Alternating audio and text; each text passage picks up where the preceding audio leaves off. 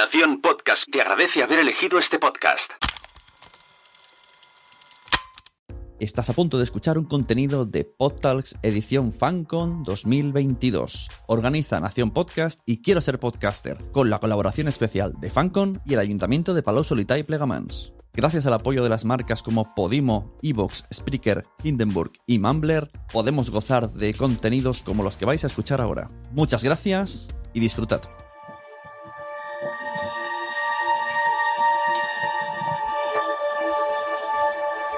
Es que si me ponéis aquí un triclinium, ¿qué opináis? Buenos días. Nos tenemos que tumbar. Yo me reclinium. Espera, que tengo mucha infraestructura. Cuidado las uvas. Espera, ¿eh? Ay, mira, ¿qué me decís? Muy buenas. Venga, va. Buenos días, yo me medio tumbo. El triclinium, ¿no? Bueno, empezamos, Así, ¿no? así empezamos. ¿Así te vas Sí. a quedar? Eso no es muy romano, ¿eh? Es de las afueras. Bueno, venga. Esto es falso inicio. ¿Unas uvas? Luego, Toma. dejamos aquí en medio. Bueno, empezamos ya. Venga, venga. Empezamos ya. Ay, ay, ay.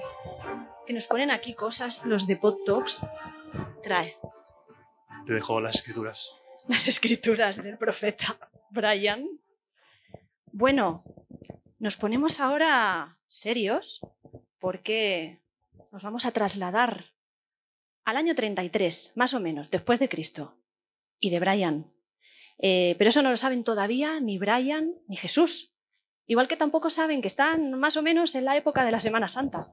Porque claro, mm, ni saben tampoco que tanto Brian de Nazaret como su vecino Jesús nacieron en Navidad.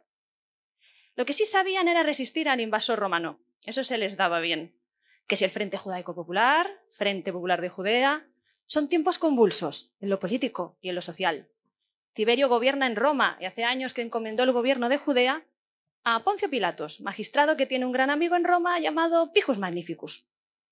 Y aquí empieza nuestra historia, con uno de esos datos que no nos cuentan los libros, pero que tiene mucho que ver con nuestro protagonista de hoy, el inolvidable Brian Cohen, o deberíamos decir Brian Maximus. Sí, amigos, su madre no engañó al pequeño cuando le contaba historias acerca de su padre, de nombre Traviesus, un centurión de la Guardia de Jerusalén. Resultó que Brian era muy a su pesar de sangre romana. Esa mezcla explosiva le hizo tener una vida que rozó una y otra vez la grandeza, pero siempre se fue por el camino contrario. Poco se sabe de los primeros años de la vida de Brian Cohen. Apartado de los focos por su sabia madre, en su día a día se limitaba a la típica rutina de la Judea del siglo I. Una lapidación semanal, como única distracción, la asistencia ocasional al sermón del profeta de turno. La familia ni siquiera podía permitirse disfrutar de los espectáculos del teatro romano, muy edificantes, y Brian solo podía verlos mientras vendía peri- aperitivos imperialistas como morros de nutria. Entonces sus ojos se posaron por primera vez en los de Judith, miembro de uno de los más activos grupos de la resistencia. Por supuesto, un grupo de disidentes. Cuando les conoció, debatían el derecho que tenían los judíos, los judíos, los judíos sin matriz, a tener hijos, o a tener matriz, o al menos derecho a tener matriz. Estudios posteriores han confirmado que a Loreta de Judea, integrante de este grupo, se la puede considerar la madre de Twitter. Nadie como, Eva- como ella supo ver el engendro tecnológico que nos sorprendería en el siglo XXI ni la capacidad de ofenderse por cosas que no tenían sentido. Y sí, Brian se vio envuelto en actos terroristas, como el intento de secuestro de la esposa de Pilatos, mm, incontinencia suma. Ah, no, este era el de Pijus. Era el de Pijus. Bueno, pero había que decir incontinencia suma. Siempre. O la vandalización de fachadas con errores ortográficos. Tras su exilio involuntario a la estratosfera, él siempre dijo que montado en un ovni pilotado por extraterrestres, aunque no tenemos manera de saber si este dato es fruto de los delirios de grandeza de Brian Cohen, fue apresado y condenado a la crucifixión por culpa de las ganas de guasa del pueblo de Judea, que congregado bajo el balcón de su gobernador pidió la liberación de Barrabás, solo para poner a prueba, a el frenillo de su gobernador. Pero bueno, cuenta la leyenda, y no sabemos si esto es cierto, que un miembro de la guardia alertó a Pilatos de la broma y la chanza a la que le sometía al pueblo. Y de que además Brian Cohen sí era un delito, un reo con un delito menor al que se podía liberar en esta festividad. Pero ya era tarde, se encontraba cargando la cruz camino al monte en el que todo el mundo sabía que se realizaban las crucifixiones, pero aún así nadie le encontró. Y ahí pasó sus últimos días nuestro protagonista, alguien que no hizo nada por la sociedad, pero que aún así hoy le hemos dedicado nuestro relato de la historia en homenaje a Juan Antonio Cebrián. Un tipo que quiso ser normal y nunca pudo, eh, que casi fue trascendente muchas veces, pero pues no llegó a serlo. digno de algunos de los honores más altos de Judea, como por ejemplo recibir un bando del Frente Popular de Judea en su honor o que un escuadrón suicida se suicidara delante de la cruz sin hacer nada por liberarlo. También contó con el amor incondicional de dos mujeres, que tampoco hicieron nada por salvarle. Eh, un judío que tuvo miles de seguidores, los del zapato y los de la calabaza. Seguidores que su muerte no les afectó lo más mínimo ni cambió sus vidas absolutamente para nada. Ese era el auténtico elegido, o al menos lo fue durante unos días. Y así llegamos al final de esta historia, amigos, de la que no hemos aprendido nada, no es un ejemplo a seguir. O quizás sí, porque a lo mejor lo que hemos aprendido es que para mirar al lado luminoso de la vida siempre hay tiempo y es mucho mejor que mirar al que no lo es. Muy buenos días. Muy buenos días. Pues después de esta introducción queremos explicar un poco qué hacemos aquí. Sí, porque por favor. es un crossover un poco extraño. ¿Qué tiene que ver los Beatles con Roma? ¿Qué puede tener que ver? Cuando me propusiste hacer este programa, Sí, la primera idea fue inmediata, la vida de Brian. sí. Porque vamos a contar hoy que los Monty Python y los Beatles tienen mucho más que ver de lo que, de lo que nos pensamos. Porque ahora en introducción hemos viajado a Judea del año 33, al siglo I. ¿A quién no le va a gustar un imperio romano del siglo I y un Hombre, por relato favor. del siglo I? Y ahora vamos a viajar a finales, mediados de los 70, el año 1976. Los Monty Python están petándolo. Están haciendo Porque- cosas. Sí, están haciendo cosas, están haciendo ya shows en directo en Estados Unidos, Londres, hacen giras y tienen una idea. Se les ocurre una idea. En una de estas giras, en las cuales los Monty Python estaban borrachísimos, lo cuentan ellos mismos en su, en su biografía, estaban borrachos, estaban fumados. Monty Python, P de porro también. P Vamos a hablar mucho del alcohol y de las drogas. Sí, sí. Sune, no sé si hay que poner un rótulo o algo de estos de Más Netflix, 18. una advertencia. sí. ¿También de se- sexo? Mm, Bueno, puede ser. Vale. Quizá algún pene se nos escapa. Sí. ¿Cómo? En el relato, ¿eh? No, no, Ah. no penséis mal. y en ese año 76, a, a, Eric Idle se le ocurre una idea. Bueno, Dice, le pasaba de vez en cuando. claro, dice, oye, ¿y si hacemos una película que se titule Jesucristo ansia de gloria? ¿Cuánto daño han hecho los Easy? Sí. Y Easy Dizzy también. Easy, easy, easy. Ha hecho mucho daño. Esa no la vi venir. Eso te pasa por dejar escapar penes. Pues dijeron, ¿y si hacemos una película titulada Jesucristo ansia de gloria? Entonces, a los miembros les pareció una Dijeron, no buena hay idea. huevos. No hay huevos, pues lo hacemos. Venga. Pero, pero había un problema. Sí. Porque no puedes hacer humor con Jesucristo. Jesucristo, si tú lees las escrituras, era un tío majo. Era un tío, Era majo. era un tío majete, predicaba la paz. Luego se les olvidó a los que vinieron después su predicamento, no, no le siguieron mucho. Ya. Pero él es una- era un personaje que predicaba la paz, el, El amor, sí. el reino de los cielos, los pobres eran bienaventurados, luego Sí, se sí. olvidaron. Y no había humor en reírse de Jesucristo. No. Pero sí había humor en reírse en lo de alrededor En el... Sí. en reírse en los seguidores, en los que deforman el mensaje de, de Jesucristo. Y ahí empezaron a trabajar los Monty Python investigando, documentándose en las fuentes, en los evangelios. Y fue un empape absoluto. Esta gente empezó a leer los evangelios, empezó a ver películas, las que ponen en Semana Santa, que en los 70 ya ponían, porque eran las mismas que, que estaban entonces. Ya estaban hechas. Estaban hechas ya. Jesucristo, eh, esta de Jesús de Nazaret, Rey de Reyes, todas estas, pues se empaparon, las estuvieron viendo y descubrieron un mundo en la Judea del siglo I lleno, como has dicho tú, de profetas, lleno de mesías y lleno de gente que seguía como le daba la gana el mensaje de esos mesías. Y ahí está el humor. Y eso es lo que, lo que se deciden. Se ponen a trabajar, pero cada uno por su cuenta, porque esta gente es famosa ya. Esta Claro. gente tiene un vuelo aquí, tiene un vuelo allá, están en el extranjero, no están. Quedamos hoy, no me va bien. Quedamos el jueves, tampoco. Es un follón. Entonces, empiezan a trabajar y tardan, tardan casi un par de años en acabar la- el guion. Porque también había un problema. En. El, en el año 77 ya era, al final de, de Flying Circus, Monty Python, ya era notorio que Graham Chapman, que hace Brian, tenía un problema con el alcohol. Un Sí, problema muy serio. Acudía a los rodajes borracho, se olvidaba de sus líneas, no trabajaba bien, le afectaba. Y John Cleese cuenta en sus memorias, toda esta información que sacamos es de la biografía de los Monty Python, cuenta que cuando él estaba escribiendo los sketches, Sí. él mismo decía, pero ¿por qué estoy escribiendo esto? Si va a venir borracho Graham Chapman y me lo va a chafar. Mira, en este punto te voy a interrumpir para relacionarlo con Roma. Tranquilos, no me voy a relacionar el alcoholismo porque es evidente que los romanos eran unos borrachos. Bueno, rebajaban... Tenían hasta un dios de beber. Bueno, o sea, si, pero... tú tienes, si tú tienes en el- en el- en- en- entre, entre tus dioses uno que es, es para beber, es porque algo hay. Algo hay, algo hay. Es una, era una vida muy cruel y, y Claro. brutal la vida de, de la antigua Roma. No Pero- la- yo no me gustaría viajar ¿eh? a la antigua Roma, no me gustaría. ¿no? No es higiénico tampoco. La antigua Roma, higiénico No no, conocían era. el tema de bacterias y demás, y no, los baños, los- las letrinas, eso era un poco festival de la bacteria. Pero no te voy a tirar por ahí. Eh, te voy a preguntar por el humor, ¿no? Porque no sé si había unos Monty Python del Imperio Romano. A los romanos como a nosotros, al fin y al cabo, a pesar de que aquí en, en España somos una mezcla de muchos pueblos que han venido, no somos una raza pura, Sí. aquí en España es una mezcla de todo lo que ha venido, a los romanos les encantaba reírse de los demás, de ellos mismos. Eran unos auténticos trolls los romanos. Eran Incluso unos haters. eran unos haters, eran un poco cabrones, con, el- con respeto, con- pidiendo disculpas. Eran también tuiteros. Eran muy tuiteros, sobre todo en las paredes. tuiteros. El muro, el TL de su época eran las paredes. En Pompeya se han encontrado, se han encontrado pinturas, se han encontrado grafitis. Y también hay poemas, poemas, por ejemplo, Cátulo hacía poemas intentando reírse de los demás, retando con, de manera escatológica a los demás y, y les gustaba picarse. Incluso se han encontrado en, en proyectiles, se han encontrado mensajes de chúpate esta, esta por el culo, cosas así. Los romanos O sea, les gustaba mucho el pique. Las no hemos inventado paredes nada. de Roma eran los baños de chicas de las discotecas Sí, de la época, Sí. un poco. casi sí. sí. Pues y entonces la escena de la vida de Brian, famosísima, que cuando la- los que hemos estudiado latín en el, que somos ya un poco mayores, en el instituto la veíamos, nos partíamos de risa, en la que Brian tiene, comete errores, pues tiene. es real. Es real. Es real. Por ejemplo, en Pom- en Pompeya se ha encontrado un graffiti de un señor que dice adiós a la feminidad. Lo estoy citando de memoria. Adiós a la feminidad. Ahora mi verga la van a disfrutar los hombres. Hola. Adiós, queridas mujeres. Y le pone así. Hasta luego. Cambio de acera. Así eran los romanos. ¿Cómo se llama? O sea, entonces había romanos, ¿cómo se dice ahora? Incel. Había Era incel romano. Había de todo, sí, sí. Bueno, ese se pasó al, al otro bando, aunque no se puede hablar de homosexualidad y heterosexualidad en Roma porque era un concepto diferente.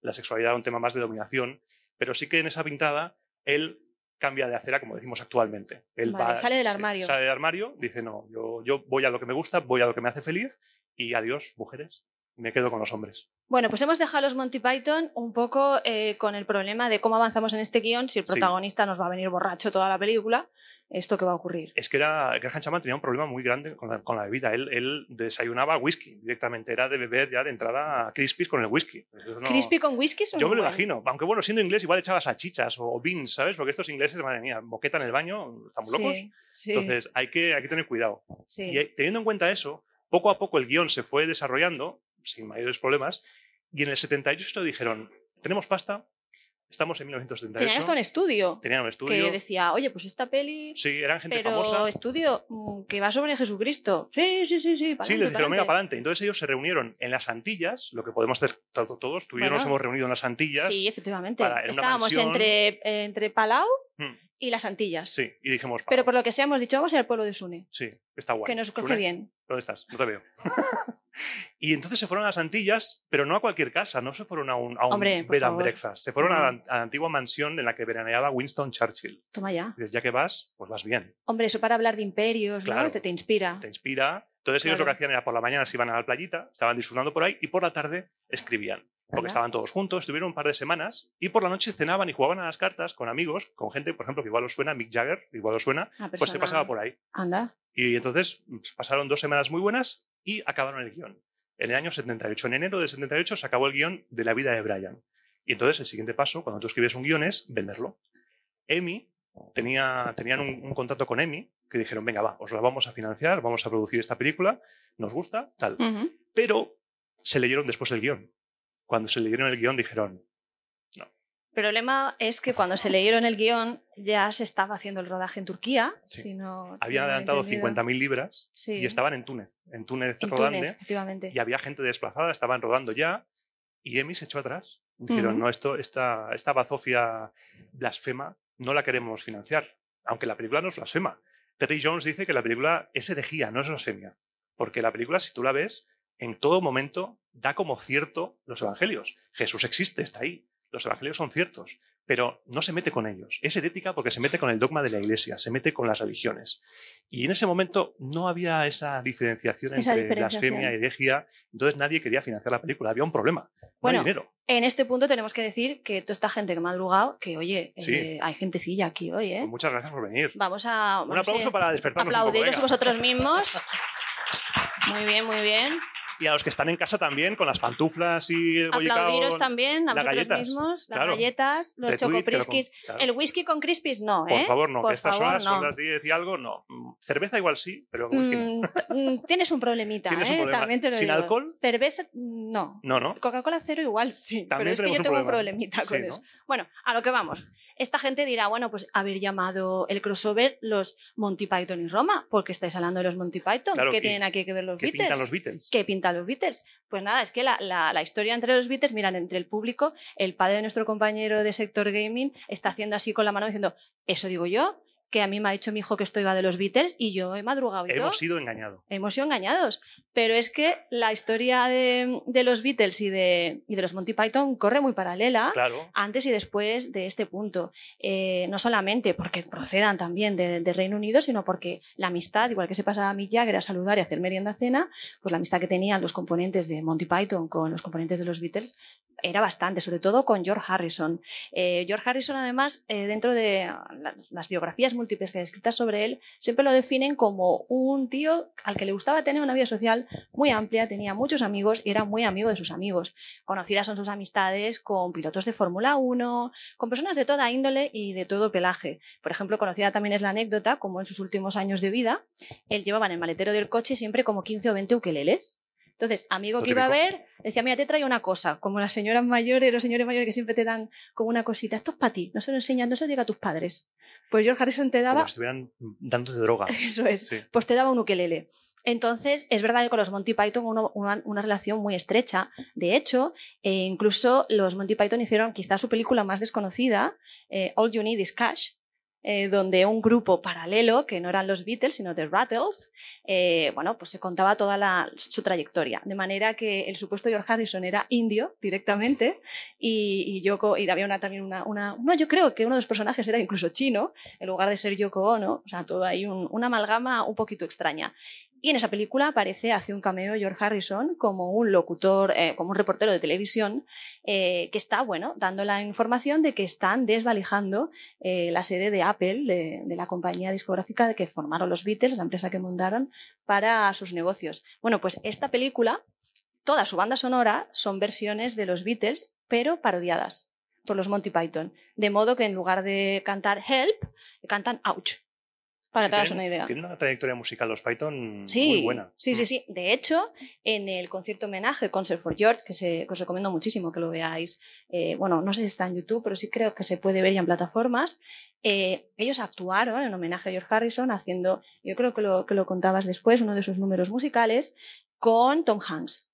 Sí, porque George Harrison, cuando Sí. están de gira en el 76, Sí, lo que hacía era aparecer haciendo cameos. Entonces hay una canción de Lambert Jackson, esa es. eh, I'm a Lambert Jackson, I'm okay, con mi inglés de Oxford.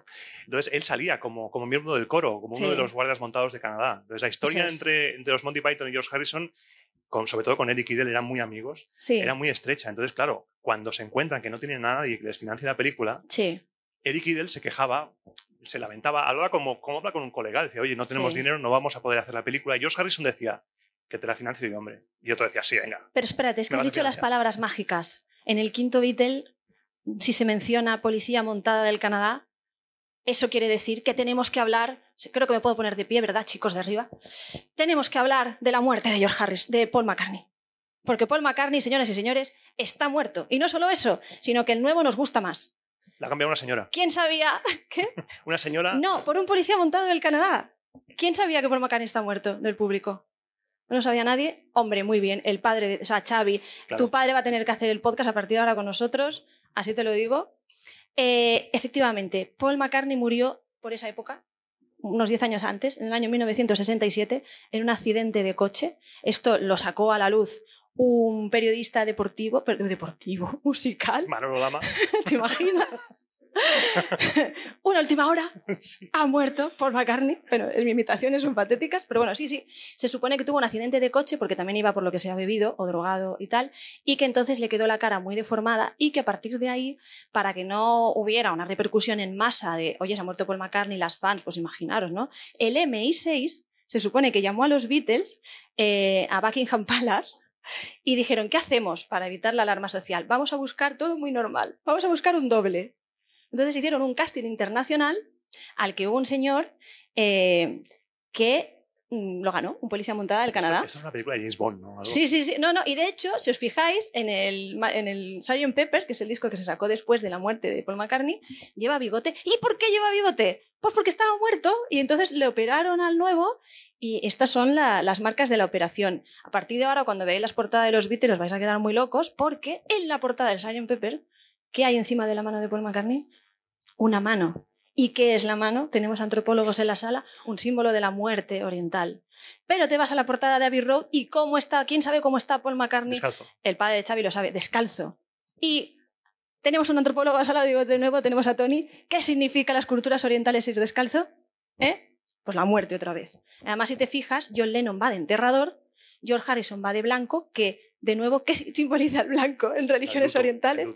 Pues lo tienes ahí todo. Y Ringo Starr va pues de negro, porque uno tenía que ir de oriente y otro de occidente. Y si os fijáis en la matrícula del coche que hay aparcado detrás del paso de cebra, pone 27 if. Tendría 27 años si siguiera vivo. Y ya si miráis la portada completa de Sgt. Pepper, es un entierro, da mal rollo. O sea, tiene delante como el ataúd, están los cuatro Beatles en cera, te estás quedando muerto. Yo me estoy quedando muertísima. No lo has mismo. visto venir esto. No, no, o sea, esto, pero esto es, esto es coña, ¿no? ¿Esto es magufada o es verdad? Mm, O hay- es una teoría. Estos son datos. Es una fan teoría. Estos son datos. Vale. Están los cuatro Beatles Factores, en cera, están lamentándose unos con otros. Míralo, o sea, esto está ahí. Y hay tierra delante. La verdad está ahí fuera. La verdad está ahí fuera. Y en una de las canciones de los Beatles, John Lennon dice, I buried Paul in Strawberry Fields forever. Dice, yo enterré a Paul. O sea, ¿qué más quieres? ¿Qué más pruebas ¿Puesta al necesitas? revés o puesta de verdad? Puesta de verdad. Pues igual al revés dice, está muerto. De hecho, se, se- bueno, en todo esto hay gente que ha dado charlas y que ha ganado muchísimo dinero eh, explicando esta teoría. Solo tengo que deciros que a Paul McCartney se le ha preguntado y él dice que él no lo sabe. Que él, que él- o sea, que no sabe si es el mismo. Él Eh, llega a contestar Empezó así. su vida, es un androide que empezó su vida ese día. No se sabe. El caso es que, bueno, eh, decimos muchas veces de broma en el podcast que si murió en el 67, el que compuso el Let It Be es el nuevo y nos gusta más. Componía mejor, ¿sabes? O sea, que por nosotros bien. Es una teoría muy chula, ¿eh? A mí me gusta mucho. Hay teorías, hay- se han hecho tesis universitarias como de perímetro craneoencefálico y efectivamente distintas fotos de la vida de Paul McCartney no coincide. También es verdad que será por las fotos, quiero Claro, decir. uno va envejeciendo, ¿Qué? uno va envejeciendo quizá, ¿no? Yo qué sé. Pero el caso es que la verdad está ahí fuera y esto... Porque hay un cambio en, en la producción musical suya a nivel de Dejó estilo. hasta la novia. ¿Eh? Cambió de novia. Claro, llega el hombre a casa y dice, ¿usted quién es? claro, Yo ¿usted no conozco a esta es? chica. Una cosa es el paripé y otra cosa es que yo tenga que hacer Claro. mi novia de este señor. Mm. Y entonces, claro, Policía Montada del Canadá, ¿qué más quieren? ¿Cómo más quieren que le relacionemos a los Beatles con los Monty Python? Es que de verdad, Está ahí, la es verdad que de verdad también. está ahí, Sí, Policía Montada del Canadá, del canapé también. del canapé. Pues George Harrison se ofreció a pagar. la a película. pagar. ¿Y Dijo, por qué quiso pagar la película? Porque, le- porque quería. Él dijo, porque quiero, quiero quiero ver. ver esta película. Yo la quiero ver. Quiero verla. Y Es entonces se dijo de ello-. La entrada de cine más cara del mundo. Mm. Bueno, ¿y qué pasó entonces? Entonces él fundó una productora, Vale. Handmade Films, y dijo, venga, voy a empeñar mi casa, hipotecó la casa, hipotecó al perro, hipotecó su vida entera y les dio el dinero que les A faltaba. que Patty Boy le dijo, vete con Eric a todo, Clapton, a todo el mundo. que me cuesta el dinero. Reunió 4 millones de libras, porque no era baladí el, asunto. 4 millones. Hay otra versión que dice que hubo más gente implicada. Esto, claro, es la versión de los Monty Python, que es su verdad. También Claro. En la cabeza a veces nos Está su verdad y como dicen los Simpsons, luego está la verdad. Está la verdad y la verdad. Y la verdad. está Eh, Paul McCartney está muerto y Paul McCartney está Claro, muerto. está vivo y está vivo. Efectivamente. Y se consiguió reunir el dinero y Sí. se fueron a Túnez y empezaron a rodar y todo salió bien porque Graham Chapman, que decíamos antes que era un alcohólico Sí. irredento, Sí. se curó, recuperó, se recuperó la vida. Lo cuentan los Monty Python diciendo, es como si se hubiera despertado de un largo sueño y estuviera con nosotros otra vez. O sea, me estás diciendo que interpretó al niño que nació en el pesebre de al lado de Jesucristo y ocurrió un milagro. Ocurrió un milagro. Él dejó el alcohol, contando? incluso Para que luego no nos hagamos católicos. Yo era médico, era. médico Graham Chapman Era médico. y en los, en los dos libros del rodaje, cuando no había tra- que trabajar, pasaba consulta. Era médico titulado. ¿En serio? Era el médico del rodaje, ahí con sus bermudas en Túnez, tranquilamente, ¿qué te pasa? Pues tienes vómitos, pues tómate esto. Y así, él estaba encantado Yo de es la que vida. me lo estoy imaginando eh, a Graham Chapman pasando consulta con sus bermudas y me pregunto, ¿y, qué, y, y cómo llevaba el pene?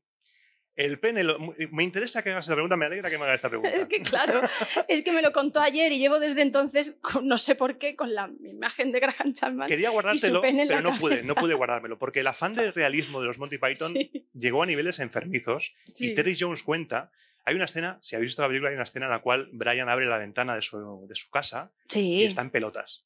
Y Sí, hay un full frontal, full frontal nudity, que están Sí. todos los seguidores ahí y se le ve el pene. Entonces, Terry Jones, que estaba ahí dirigiendo, vio la escena y dijo, hay que, hay que grabarla otra vez, Ujú. porque hay un detalle muy importante. ¿Qué ha pasado? Si Brian Cohen es judío, tiene que ir usted descapotable. Entonces, no iba descapotable el Han Chapman. Y dijeron, hay que grabar otra vez, entonces le pusieron una gomita y volvieron a grabar. Para que diera la sensación de que era judío de verdad. Para pasar por judío de verdad. Madre A mía. ese nivel de enfermedad Sí, llegaban los Monty Python. Que luego dices, los soldados romanos parecen legionarios del chino.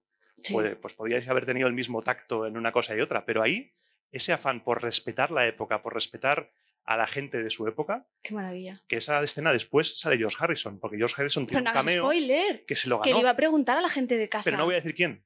Vale. No voy a decir qué Vamos a hace. hacer una cosa. Mira, a mí me han dicho que no me dejaban venir desde Sevilla porque no tengo acento, entonces la cuota de acento andaluz no la cumplía.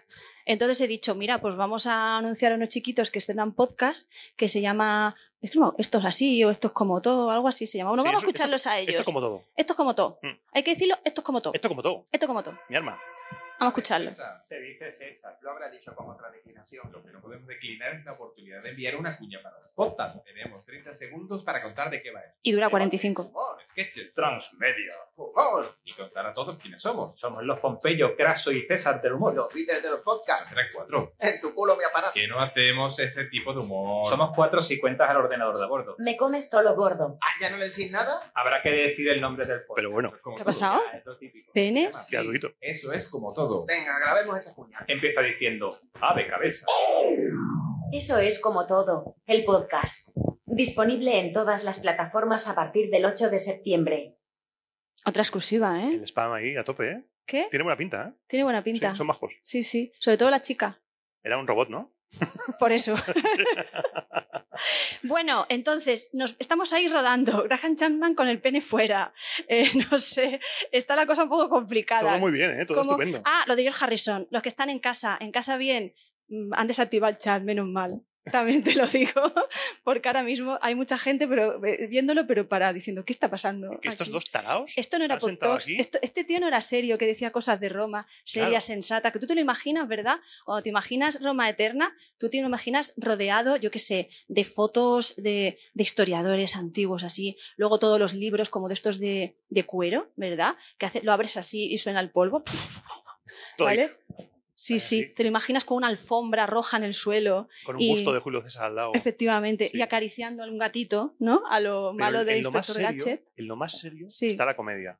Porque cuando hablas de algo muy serio como es la historia de Roma, Sí. para intentar... Mira cómo hila, ¿eh? Hilar, hilar, ¿Has visto? Pim pam. Yo iba, a decir, yo iba a decir que lo único que, que nos imaginan de ti, o por lo menos no se lo ima- imagino a André Buenafuente, le mandamos un saludo, es que eras calvo. Sí. Que yo esa anécdota se me va a quedar para siempre. Lo primero que me dijo André Buenafuente fue: ¡Eres calvo! que es un problema porque intenté peinarme como un Beatle, pero no he podido. Un tema logístico, no ha sido posible pedir. Yo sí. tengo que decir que hasta que hasta que Sune nos proponió esto, yo, pro- proponió, nos proponió esto, proponiendo. propuso, yo tenía el pelo largo y con flequillo, ¿vale? Por lo que sea, ahora me peino como un Beatle y me vestido así, que parece que voy de boda, que no sé ya que me voy a caer. Estás mutando, la siguiente se te va a caer el pelo y te va a Pero tengo que decir cómo es el estar imbuido de tu podcast, que realmente este corte de pelo es el que llevaba, os iba a buscar eh, Astrid Kircher, que era una fotógrafa alemana y de hecho la precursora de la imagen que llevaban los Beatles. Y bueno, fue una tipa que les inspiró muchísimas cosas, les metió en su casa cuando tocaban en el Ripperpound, que era el barrio de mm, personas que por lo que sea cobraban por hacer cosas y tocaban 12, 14 horas al día de manera que tenían que, drogarse.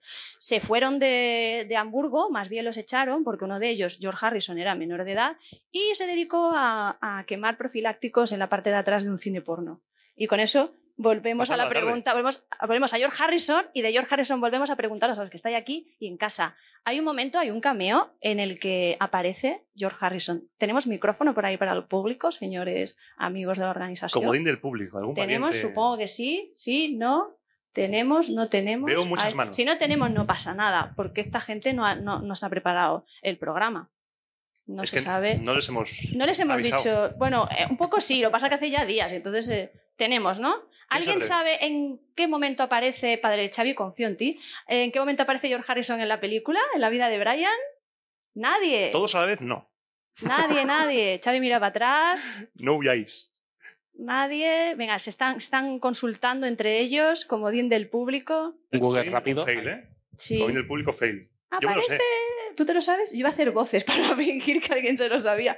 Tenemos a alguien, tenemos a alguien y por favor, ¿cómo es tu nombre? Iván, Iván. Iván, Iván Martín, Martín, sí. ¿te puedo llamar Pijos Magnificus? A ratos. Por la Es noche que a mí soy. siempre yo quería que me llamaran incontinencia suma por lo de hablar poco.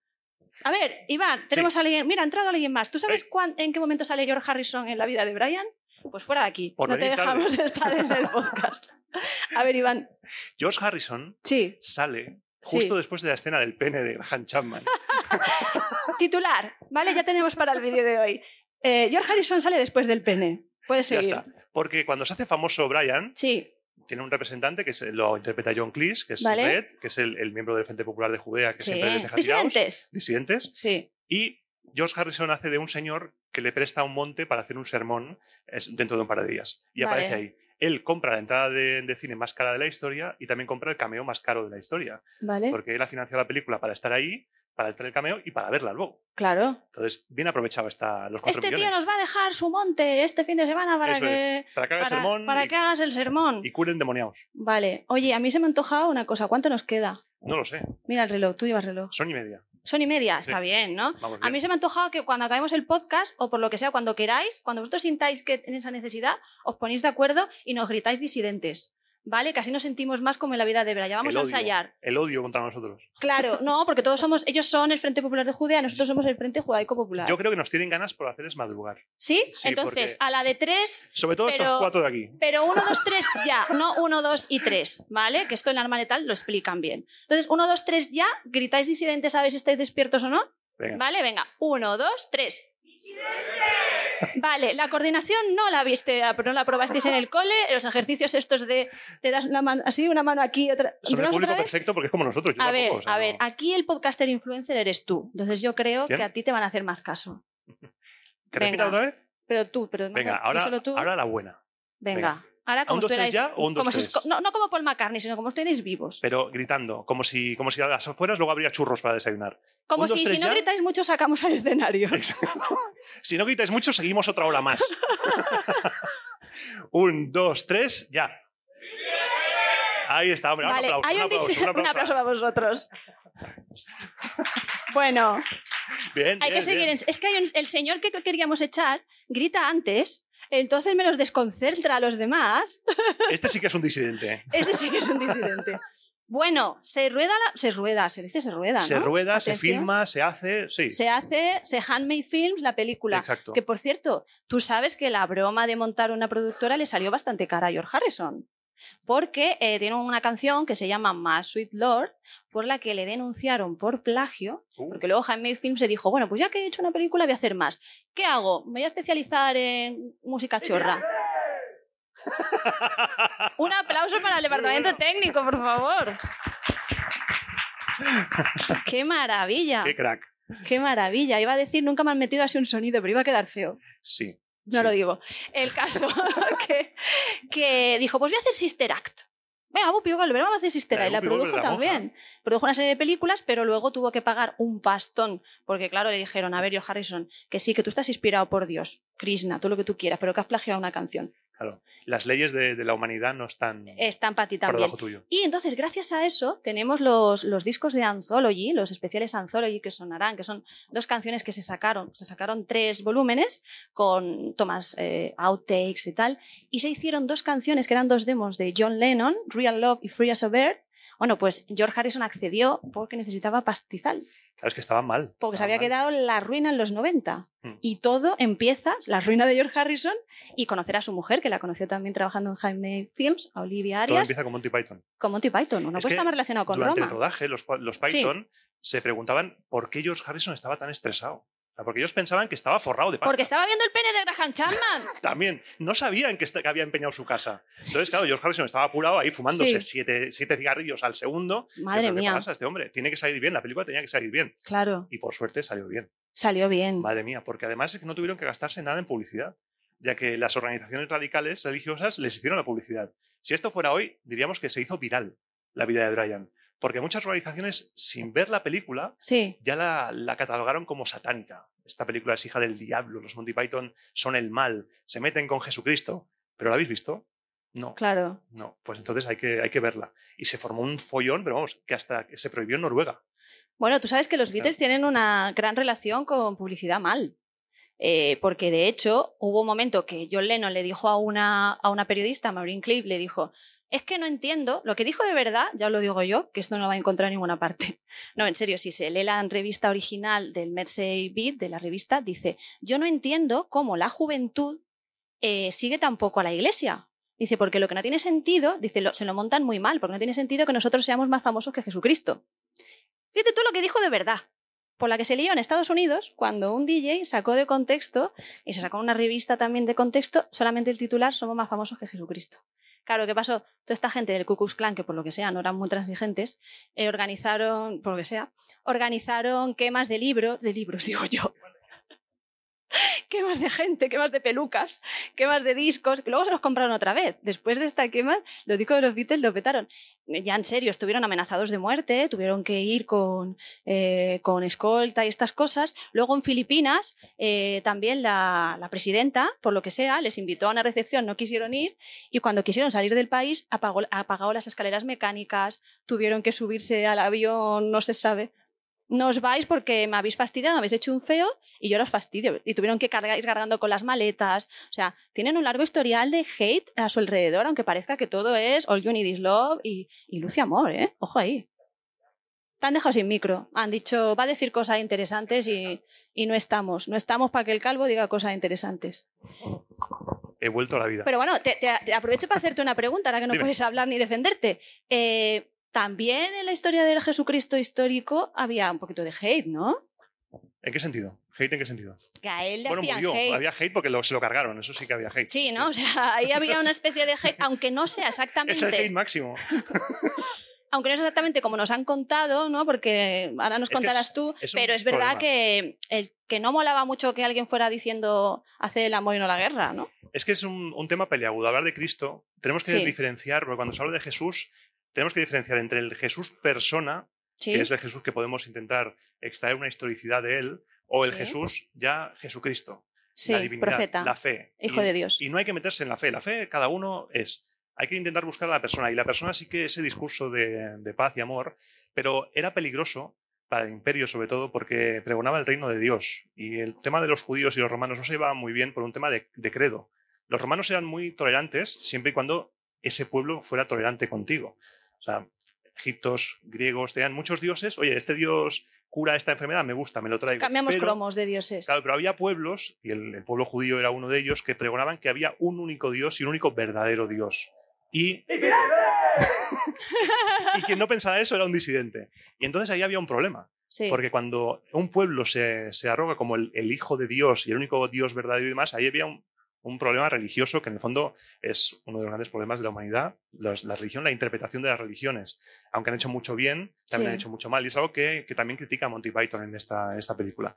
Pero sí que hubo mucho hate porque el establishment en el, en el momento tampoco sentó muy bien. claro. Ya que aunque Jesús histórico, según la- los historiadores actuales, no intentó fundar ninguna religión, sí que hizo, intentó un cambio, un cambio del reino de Dios, pregonar algo que sin duda fracasó. Yo siempre recomiendo para estas cosas, si queréis saber mucho más sobre el Jesús histórico, el profesor de la Complutense, Antonio Piñero, es una eminencia en este tema, tiene un montón de conferencias, un montón, tiene más de 50 libros, creo que tiene, escritos. Y ha sacado ahora hace- poco con Gonzalo Fontana del Boj, que estuvo en el, en el podcast, sobre un estudio de los evangelios desde un punto de vista laico, que es algo muy curioso, muy interesante, porque los evangelios los tenemos siempre como algo religioso y son también un texto histórico. Claro. Aunque no sabemos, porque aunque pongan Marcos, Mateos, son según, no sabemos quiénes son los auténticos autores de los evangelios, pero son un- un textos que nos sirven para comprender la época, comprender a esas personas e intentar buscar ahí cositas. A mí me parece histórico. precioso y un punto en común entre creyentes y no creyentes que históricamente se haya podido demostrar que había un tipo,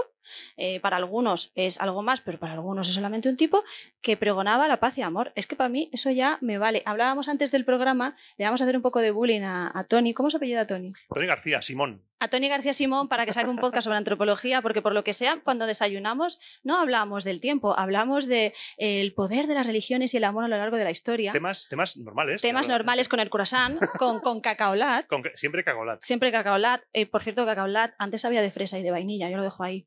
Ahora ya No nos pagan, ¿eh? se nos hacen bullying. Patrocínanos. Pero el caso, que hablábamos de cómo ahora nos queremos muy especiales cuando tenemos relaciones o cuando tenemos un descubrimiento religioso. Llevan, llevan, son pasiones que llevan milenios controlándonos. Y en el caso de la religión, como bien dices, una cosa que en principio pues es un sentimiento, una emoción bonita de, de paz y de amor y de hermandad, pues también hay gente que le da un poco la vuelta. De hecho, el propio, los nuevos evangelios hablan de cómo el propio Jesucristo hace a esas cosas. Dice, Sí. a ver, sepulcro blanqueado, ¿qué hacéis aquí? Y la lían en el mercado, los mercaderes. O sea, O sea, es que al final la vida de Jesús- Brian yo creo que es muy respetuosa Mm. e incluso eh, eleva la, la figura de Jesucristo, porque aparece, ¿verdad? Eh, cuando aparece en el, en el monte, que la famosa escena de ¿qué ha dicho? Bienaventurados los queseros, los ¡Que no queseros, narizota, y es divertidísima esa escena, lo hacen desde un respeto absoluto, así que yo creo que igual los ofendiditos de la época mm, no habían visto la película, como tú dices. No habían visto la película, porque Sí. realmente el mensaje, lo que es el dogma de, de fe, la fe, no se, no se meten con ella. Sí. Tú crees en Cristo, pues tú crees en Cristo, pero critica la religión. Porque es una de las cosas que pensaron los Python, dijeron, no podemos hacer humor con, con Jesucristo sí, porque ya es, es humor negro que claro. un tío que estuvo predicando el, reino de Dios, la paz, los pobres son bienaventurados, Sí. que ese hombre que estuvo predicando eso, luego a lo largo de la historia, él desde el cielo está viendo cómo sus seguidores Desde el cielo con diamantes, que también están utilizándole para matarse unos a otros. Efectivamente. Entonces, eso ya es humor negro. Entonces dijeron, no podemos hacer humor con esto, porque ya el mismo ser humano ya ha hecho humor negro sobre ello. Y Sí. no nos vamos a reír. Oye, pues una pregunta antes, porque nos vamos a ir ahora a una sección de José Ángel Martín, que es el colaborador que hemos fichado esta temporada en el Quinto Beatle, porque os recuerdo que yo soy el otro del Quinto Beatle. O sea, por ejemplo, en Amaral está Amaral y el otro, que es el del gorro, ¿verdad? Que es Juan, que nadie sabe cómo se llama. ¿Lo sabéis ahora? Juan Mira- mira Aguirre. Conchi. Muy bien, un aplauso para Conchi, por favor. Al quite, ¿eh? Con lo de, con lo de George tío- Harrison no, ¿eh? Te tengo que decir una cosa, los he entrevistado un par de veces y es un tío encantador y tiene una conversación fascinante, pero Sí. es verdad que se le hace este bullying, ¿verdad, Conchi? Pues yo soy el Juan Aguirre del Quinto Beatle porque hago podcast, a ver, hacedme ahí un "Ue", o algo así, ¿vale? Que no está, no, a ver, con o algo así, con Pancho Varona, Virginia Maestro, Litu Ruiz y Roberto Álamo. Y luego estoy yo. Yo lo hago yo. ¡Hombre! Me los como, me los como con patatas. Yo no puedo porque yo soy yo. Eh, pero mira lo que pasa si digo. Iván Martín. Entonces Claro. hablo solo conmigo mismo. Claro, pues vamos a escuchar porque vamos a hablar del, del quinto Beatle por antonomasia. Se dice también que es eh, George Martin, no el de este Juego de ¿El de Juego de Tronos, no el de Juego de Tronos, sino Los el mata a todos. Es que si, si es juego, de- vamos, si es George Martin de Juego de Tronos, no Este muere, se lo no mató por McCartney y Sí, por uno que tocaba, que componía mejor, sino el productor, uno de los mejores productores de la historia de la música, y no porque produjera los Beatles, sino, bueno, si un día hablamos si queréis de George Martin, ¿vale? Otro crossover. Pero el otro quinto Beatle es Brian Epstein. Y diréis, ¿quién es Brian Epstein? Pues nos lo va a explicar eh, José Ángel Martín, y mientras tanto eh, lo vamos a ir escuchando un poquito, por lo Sí, menos, por lo menos un poquito. Porque son 10 minutazos. Sí, que si en un, mom- en un momento Sune, pues Sune se ha ofrecido a meter la sección entera ya luego en el podcast, ¿verdad, Sune? Claro, no. Confirmamos. Pero de momento vamos a escuchar a José Ángel que dice cosas interesantes. Así vamos preparando el gran finale. El finales, sí son que hay finales. que hacer el season finale. ¿No tenemos guitarra? ¿Alguna guitarra en la sala? Alguien que imite muy eso. bien el sonido de guitarra con Un la boca. ukelele, un móvil que haga guitarra, alguien que se ofrezca a hacer de guitarra. Tú sabes que hay un videoclip de los Beatles Ujú. que Paul McCartney, por lo que sea, coja a una chica y la hace usar ¿Pero de- cuál? Paul McCartney. y la usa de guitarra. No lo sé, ¿El no sé el cuándo se grabó. ¿Real o el impostor? Es que tú solo quieres datos, yo solo tengo mamarrachada. Ponernos el audio, por Dios.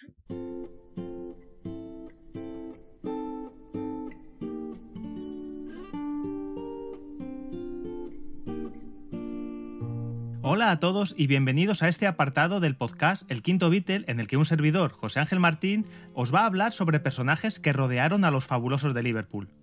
Como no podía ser de otra manera, Brian Epstein, manager y responsable del éxito de los Beatles, inaugurará esta nueva sección del espacio. Para ello, viajaremos en el tiempo hasta el lejano 1934.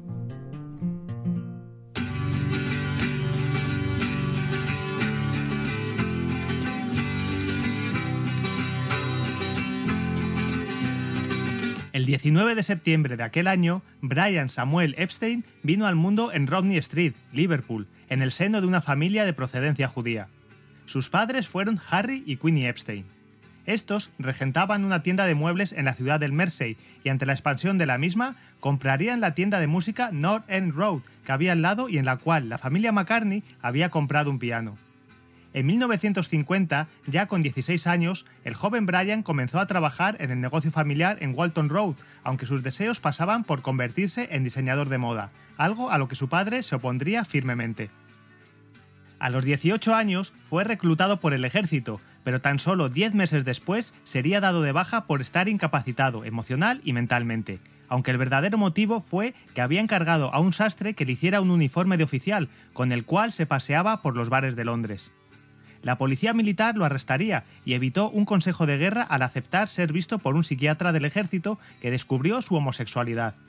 Hay que recordar que en aquellos tiempos estaba considerada como delito en Inglaterra. En 1954 regresaría a Liverpool y fue puesto al cargo de Clarenton Furnishing, una filial de la empresa familiar Epstein. Allí demostró sus dotes de gran vendedor, pero convenció a sus padres para que le permitieran ingresar como actor en la Real Academia de Arte Dramático. Pasó la audición y se convirtió en compañero de clase de Susana York, Albert Finney y Peter O'Toole. Sin embargo, acabaría abandonando en el tercer curso. Volvió una vez más a trabajar para sus padres y en 1955, a la edad de 21 años, fue nombrado director de NEMS. Cuando Harry Epstein abrió una nueva tienda NEMS en Great Charlotte Street de Liverpool, Brian se encargó de administrar la planta baja y allí pasó de vender pianos y radios inalámbricas a discos de gramófono, consiguiendo que la tienda se convirtiera en uno de los puntos de venta de música más grandes del norte de Inglaterra. El éxito fue tal que lo pusieron a cargo de una nueva sucursal de NEMS que abriría sus puertas en el 1214 de Whitechapel. En esa tienda se comenzó a vender la revista Mercy Beat desde su primer número en julio de 1961 y Brian le preguntaría a Bill Harry, director de la publicación, si le permitiría escribir una columna musical. Harry accedió y el primer artículo, bajo el título Record Release by Brian Epstein of NEMS, se pudo leer en el tercer número el 3 de agosto de 1961. Es muy probable que fuese en Mercy Beat donde Brian vio por primera vez el nombre de los Beatles, que aparecieron en la portada del número 2. Hay otra teoría que dice que fue en un cartel de concierto y que en aquel momento le pareció un nombre tonto. Se dice que su curiosidad por la banda se despertó cuando un cliente llamado Raymond Jones entró en NEMS un 28 de octubre de 1961 y le pidió una copia de My Bonnie, el sencillo grabado por la banda con el cantante Tony Sheridan en Hamburgo. Algunos clientes más le preguntarían por el disco y al no ser capaz de encontrarlo por ningún medio, decidió ir a preguntarle directamente al grupo. Los Beatles eran asiduos en The Cavern Club, que se encontraba a pocos metros de la tienda NEMS de Whitechapel, y Brian Epstein, junto a su ayudante Alistair Taylor, fueron al lúgubre sótano de Matthew Street el 9 de noviembre de 1961 para presenciar la actuación de la hora del almuerzo fueron admitidos en el local sin hacer cola y su presencia sería anunciada por el DJ Bob Buller. Lo que Brian presenció le dejó fascinado y también reconocería a los miembros del grupo como clientes de la tienda, en la cual hojeaban discos. Tras la actuación, fue a verles a los camerinos.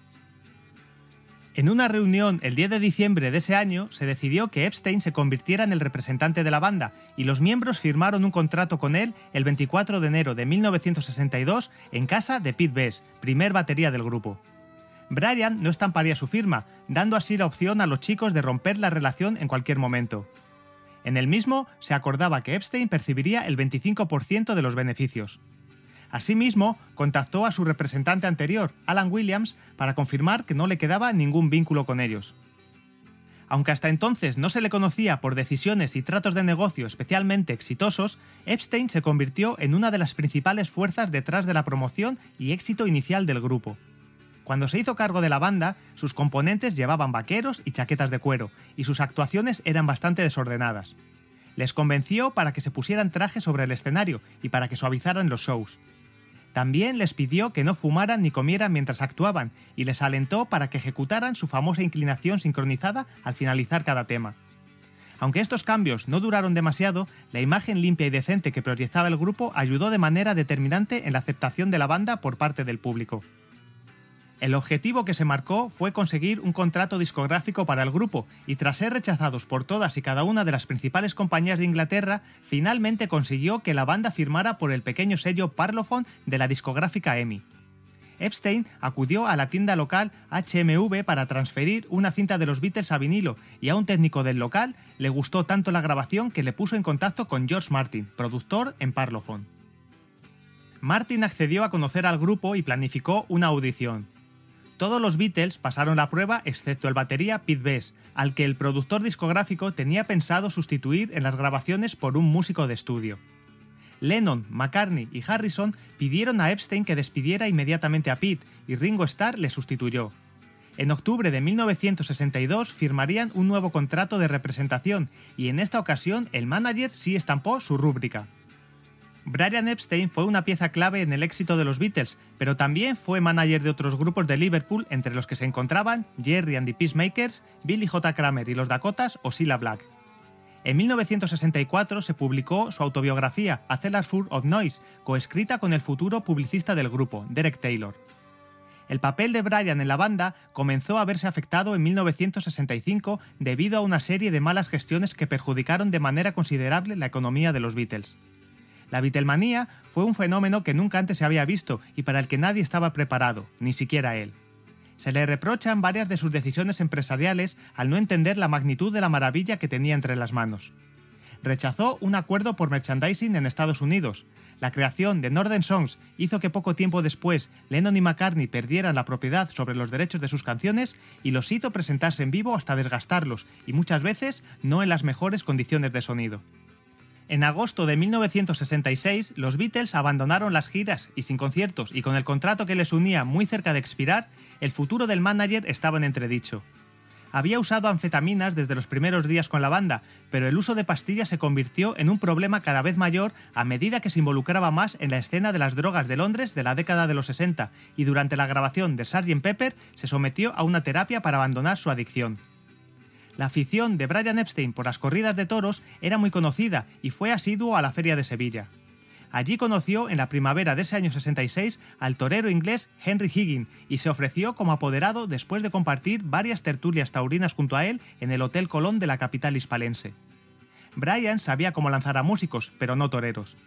Aún así, le regaló su primer traje de luces de burdeos y oro y costearía un novillo a puerta cerrada. El entusiasmo era tal recomendó a Lennon y al resto del grupo verle torear, pero este hecho nunca se produjo. Henry Higgin debutaría en 1967 como novillero en Tenerife, pero al poco tiempo su valedor falleció. Brian Epstein murió el 27 de agosto de 1967 a la edad de 32 años. Lo más probable es que su muerte se deba a una acumulación del sedante carbatrol mezclado con alcohol. En ese momento, los Beatles estaban en Bangor, al norte de Gales, para una reunión con el Maharishi Mahesh Yogi. No acudieron al funeral para evitar las aglomeraciones y así intentar que el adiós de su amigo fuera lo más tranquilo posible, pero sí asistieron a un oficio religioso en su memoria días después. Brian fue enterrado en el cementerio judío de Kirkdale en Liverpool. Han existido algunos rumores infundados que afirman que Epstein se suicidó, pero los más cercanos a él siempre han enfatizado que no era del tipo de personas capaz de cometer un acto así. Además, su madre acababa de enviudar, lo cual contribuye a la teoría de que Brian nunca le habría infligido voluntariamente este daño adicional tan cerca en el tiempo a la muerte de su marido. Epstein gestionó todos y cada uno de los aspectos de la carrera de los Beatles e incluso ayudó a fundar la compañía que posteriormente se convertiría en Apple Corps. Tras su muerte, las cosas cambiaron y los asuntos de negocios de la banda empezaron a desmoronarse cuando los cuatro músicos tuvieron que implicarse en unos negocios por los que apenas habían mostrado interés. John Lennon resumió el impacto de la muerte unos años después diciendo, Cuando Brian murió, supe que ahí se acababa todo.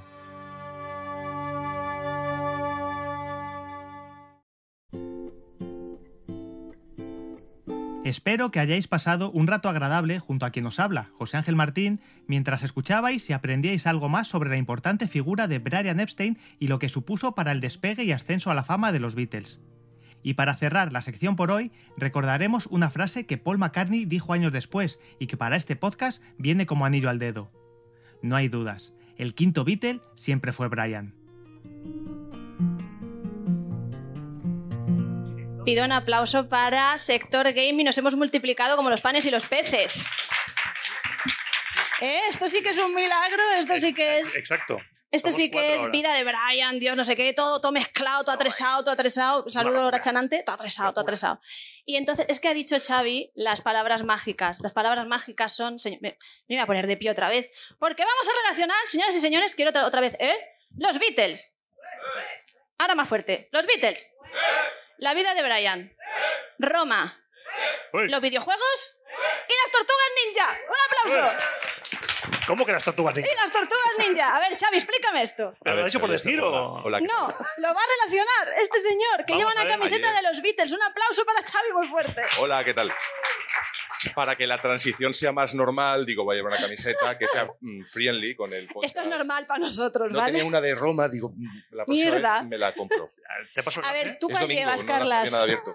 ¿Eso vale como Roma? ¿Tiene alguna...? Day of Bueno, un tentáculo, the Tentacle. un tentáculo tendría que hacer muchas piruetas. Yo le veo más pene de. Brian Chapman. Claro. Sí. Graham Chapman antes de dejar la, la bebida. He dicho Brian Chapman, por lo que sea. Graham, sí, Brian, bueno, Sí. Brian Cohen Chapman. Venga.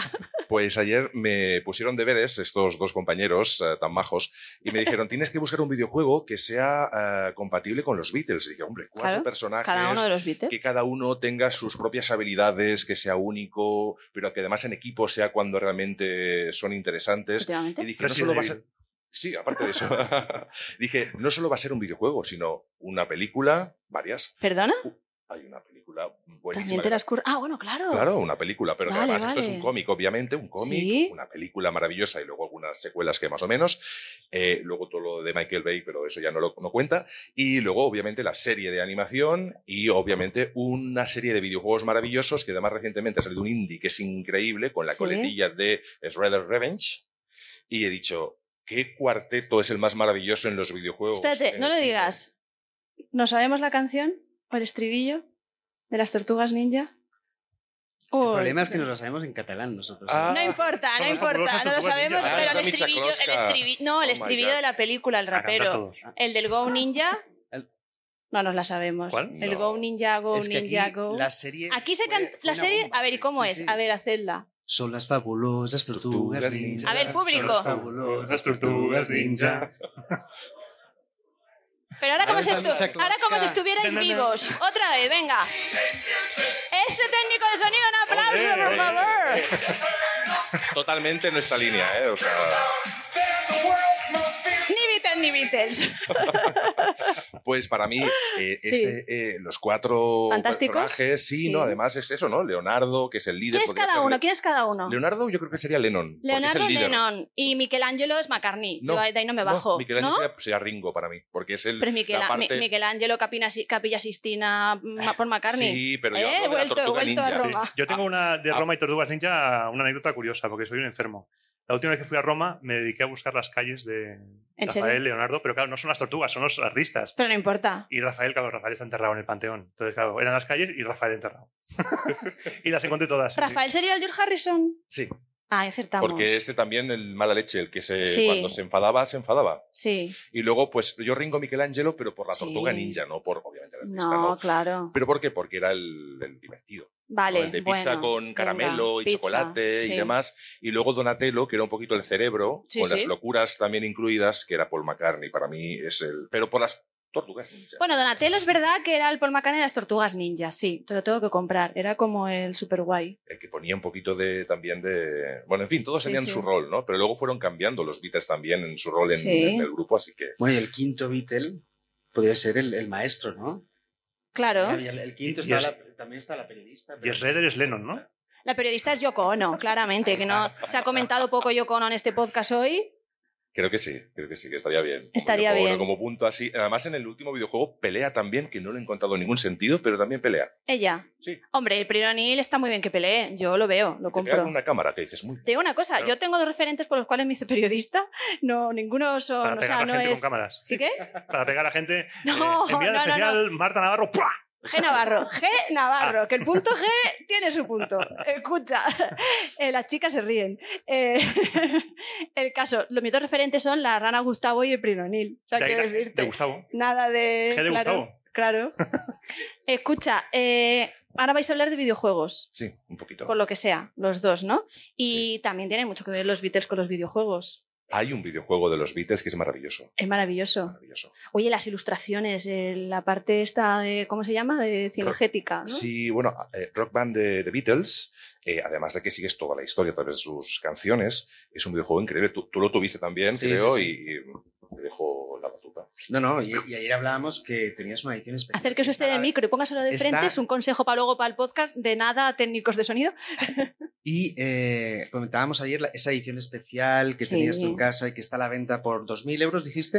¿Que lo estás No, yo lo compré por 150. No, pero lo estaba revendiendo, ¿no? Ayer. Yo que va, de- era broma. Yo dije, si me das... Había No, sí, pero trae un pie de micro, trae el, el- esto del bombo, trae un, un bajo Hofner, sí, sí, está muy Es que bien. Rock Band, una de las gracias que tenía respecto a Guitar Hero, que solo tenías la guitarra, es que Rock Band tenías el pack completo. Sí. Es cantar. Eso. Sí, Además, puedes cantar. Yo estaba tocando la guitarra y cantando, era como el hombre que está delante de la tele y es, es maravilloso. O sea, Y no los solo con vecinos dando Beatles. golpes, ¿no? Es los vecinos matándome, pero bueno, eso es. Bueno, yo le pido a la organización que como hemos hecho una cosa rara, nuestro tiempo ya ha terminado. Uno, por favor. O... Oh. Pero claro, como hasta vez... Esto es el interludio, ¿vale? Si veis la película Help, que os la recomiendo mucho, sobre todo con algo de, pues no sé, algo psicotrópico Algo de alcohol cerca. Hay un momento que dicen fin de la primera parte y salen haciendo el monger, pim, pim, principio de la segunda parte. Pues esto es el intermedio, ¿no? Como los entremeses. Claro, cuando nos tengamos que bajar, Iván y yo, por favor, echadnos, ¿sabes? Nos decís un disidente, no gritáis, nos insultáis, y verdad, y nos Yo no bajamos. quería eso. Repartimos uva. Alto te paso para aceptar un crossover Bueno, va, con, una, con una persona loca. Bueno, yo no estoy muy fino tampoco, ¿eh? tampoco, tampoco. Entonces, pero mientras tanto, yo le quiero hacer, una- le quiero hacer también una pregunta, y es, eh, esta no estaba preparada porque siempre me gusta ir a pillar. Eh, ¿A qué videojuego jugaría cada Beatle, creéis? Nuevo o, a- o antiguo o lo que sea. A ver, Carles, que ya ha hecho los deberes Xavi, ya ha trabajado, pobrecico. Gracias. A ver, es que Xavi es un súper fan de los Beatles, ¿eh? A mí me, a mí Sí. me gusta, yo ya te dije que yo me dormía con el Good Night. Bueno, es que eso es, o sea, Good Night, no sé si bueno, es una canción de- del álbum blanco, es una canción bastante rara, una canción que canta Ringo, no es, o sea, te dan el carné, tú dices, me sé Good Night, te dan el carné de Vitelmano directamente y, te, y, y Ringo Starr te insulta, que es el pack completo Es una de- que viene. Es que tú no sabes lo de mi récord. No. Yo no. creo que soy la única española a la que los dos Beatles vivos le han gritado ¿Ah, sí? directamente a mí, sí. Hostia, un récord bueno, ¿eh? Otro día te lo cuento. Vale. También esto tiene que ver con Roma. En Roma también se le gritaba a la Te gente. insultaron en. Roma. ¿Qué? Te insultaron en Roma. ¿Te imaginas? Voy a decir, en Roma, voy a hacer un crossover. Entonces, pero después de eso, lo más friki que he escuchado es que a un niño le duerman con una canción de un disco raro Y que la hicieron los Beatles drogados. No porque no componían Y drogados. que la pida el niño. Y que la- Eso, es, eso casi Tú desde todo. la cuna, good night, por favor, papá. Sí, sí, la cantaba en mi inglés de 4 o 5 años, pero... Sí, sí, sí. Qué maravilla. Así que bueno, eres la persona perfecta para acabar esta, este cross crossover del crossover. Pues a ver, yo A ver, creo ¿a que serían jugarían? juegos de los 80, juegos de los 90... Paul McCartney y algo de zombies. Sí, porque me pega a mí John Lennon si estuviera vivo diciendo, "F, nada es como los 80 y yo con, no, claro, porque te mataron. Pues si estuviera vivo, ¿no? Yo me empiezo a plantear la inmortalidad de Paul McCartney. Por el tema zombies ya me parece bien. Irá, irá mutando, sean diferentes seres. Ya, Ya- dentro de años estaremos con el quinto Paul McCartney ya. Exacto. Mm. Sí, sí. Oye, te digo una cosa, nivel. un tío que con 80 o con 70 años hace conciertos de casi tres horas con pre-shows de 45 minutos y que, por cierto, Respect. ayer participó en el homenaje que se hizo al componente de Foo Fighters que falleció hace poco, eh, cantando O Darling, una canción que está altísima y que nunca había cantado en directo, se merece que le demos un fuerte aplauso Sí, que sí, McCartney, porque ¿no? O sea, un fuerte aplauso a Paul McCartney, por favor. Gracias. Así le hemos dado tiempo a Carlas para pensar. Paul McCartney o ese señor que dice que es Paul McCartney. Exacto. El que nos gusta más que Paul McCartney. Dije, Es dije Armin Tanzanian, ¿no? Armin evolucionado. Yo creo que es una evolución. Y evolucionado. Con lo cual, Paul McCartney jugaría Pokémon, podemos decir.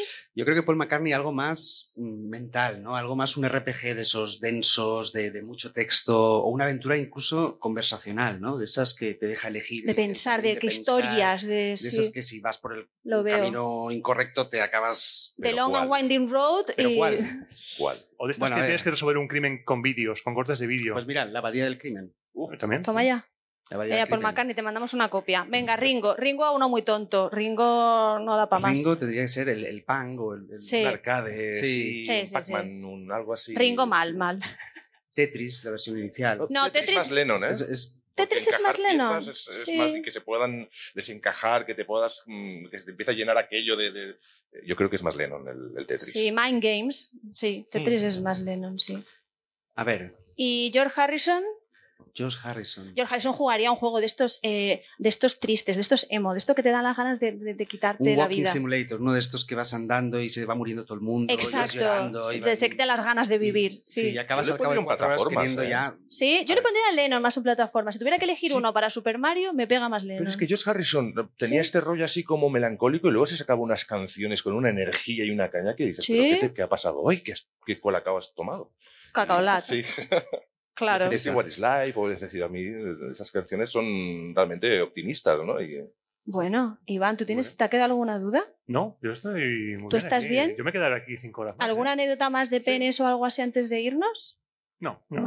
¿No? ¿No hay más penes que sacar? Vale. Pues no hay más penes que sacar. tenemos, tenemos más tiempo, organización, no, ¿verdad? Ya hace rato Estamos que no, ya, ¿no? sí, estamos bien también, estamos ahí, ahí. Vale, pues es- le pedimos a este señor que se trajera una guitarra, por lo que ya nos han entendido entre el matrimonio y podcaster, y no la tenemos. Pero ¿os apetece que acabemos entonando alguna cosilla así de los Beatles entre todos? ¿Os apetece? yo haré lip Os va ¿eh? bien, ponen cara rara. Sí. Puede, por lo que sea, no les va muy bien. No les va bien. A ver, Carlas, ¿qué has si pensado? alguien- que no, no, no, sepamos yo todos. digo, si alguien por Palau está por aquí y quiere traernos una guitarra, yo la toco, ¿eh? Claro, O sí, sí, por favor, una guitarra. no, pero sí, sin tener guitarra, algo así que podamos hacer a capella. además. Algo que, yo de los Beatles me sé algunas. ¿Te sabes Good, Night? No vamos a cantarla. No vamos a cantar. Ya te lo digo yo que no. ¿Os Sí. sabéis alguna de los Beatles? A ver, el padre, tu padre sabe alguna Imagine de no los cuenta, Beatles. ¿eh? Alguna sabe. Ya Imagine pregunté. ya me lo preguntó y no Ya es de los pregunté, no es de Beatles. los La Beatles. co- ¿Sabes que también la compuso Yoko Ono? ¿Así? Es- Está basada en un poema que escribió Yoko Ono durante los, los bombardeos, esto es cierto, de Hiroshima y Nagasaki, que ella vivía todavía en Tokio. A mí es que Imagine para siempre será la de no me abras la ventana del No me abras la ventana contigo. No, a oscuras, quiero cantar. cantar. Podemos cantar esta si queréis. Los cristalinos se me empañan. Somos, somos muy viejunos ya, ¿eh? Somos Me estoy ya. cansando de cantar.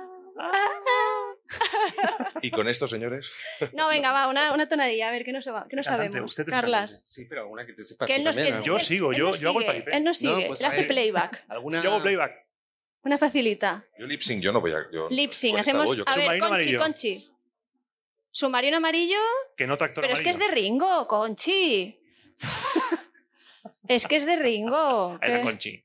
Claro, sí. Canta Ringo, Pero ¿qué pasa con Ringo? Tenéis por- ahí, bueno, ahí, hay un Bueno, no te ahí, ¿eh? escuchamos, no escuchamos a Xavi. Ah, hola. Ahora sí, sí. que la canta Ringo, pero no la compuso él, ¿no? No, bueno, no sé la que queráis. Yo no voy a cantar. Bueno, ¿Pero qué con tampoco. Ringo? Hay, hay moving ahí a Ringo. Qué ¿eh? La rajaos. de Let It Be, ¿qué pasa? Que es muy tranquililla, ¿no? Pero esa te la sabías. Sí, Let It- Conchi quiere Let Me, It Be. me sé el ¿Sí? estribillo.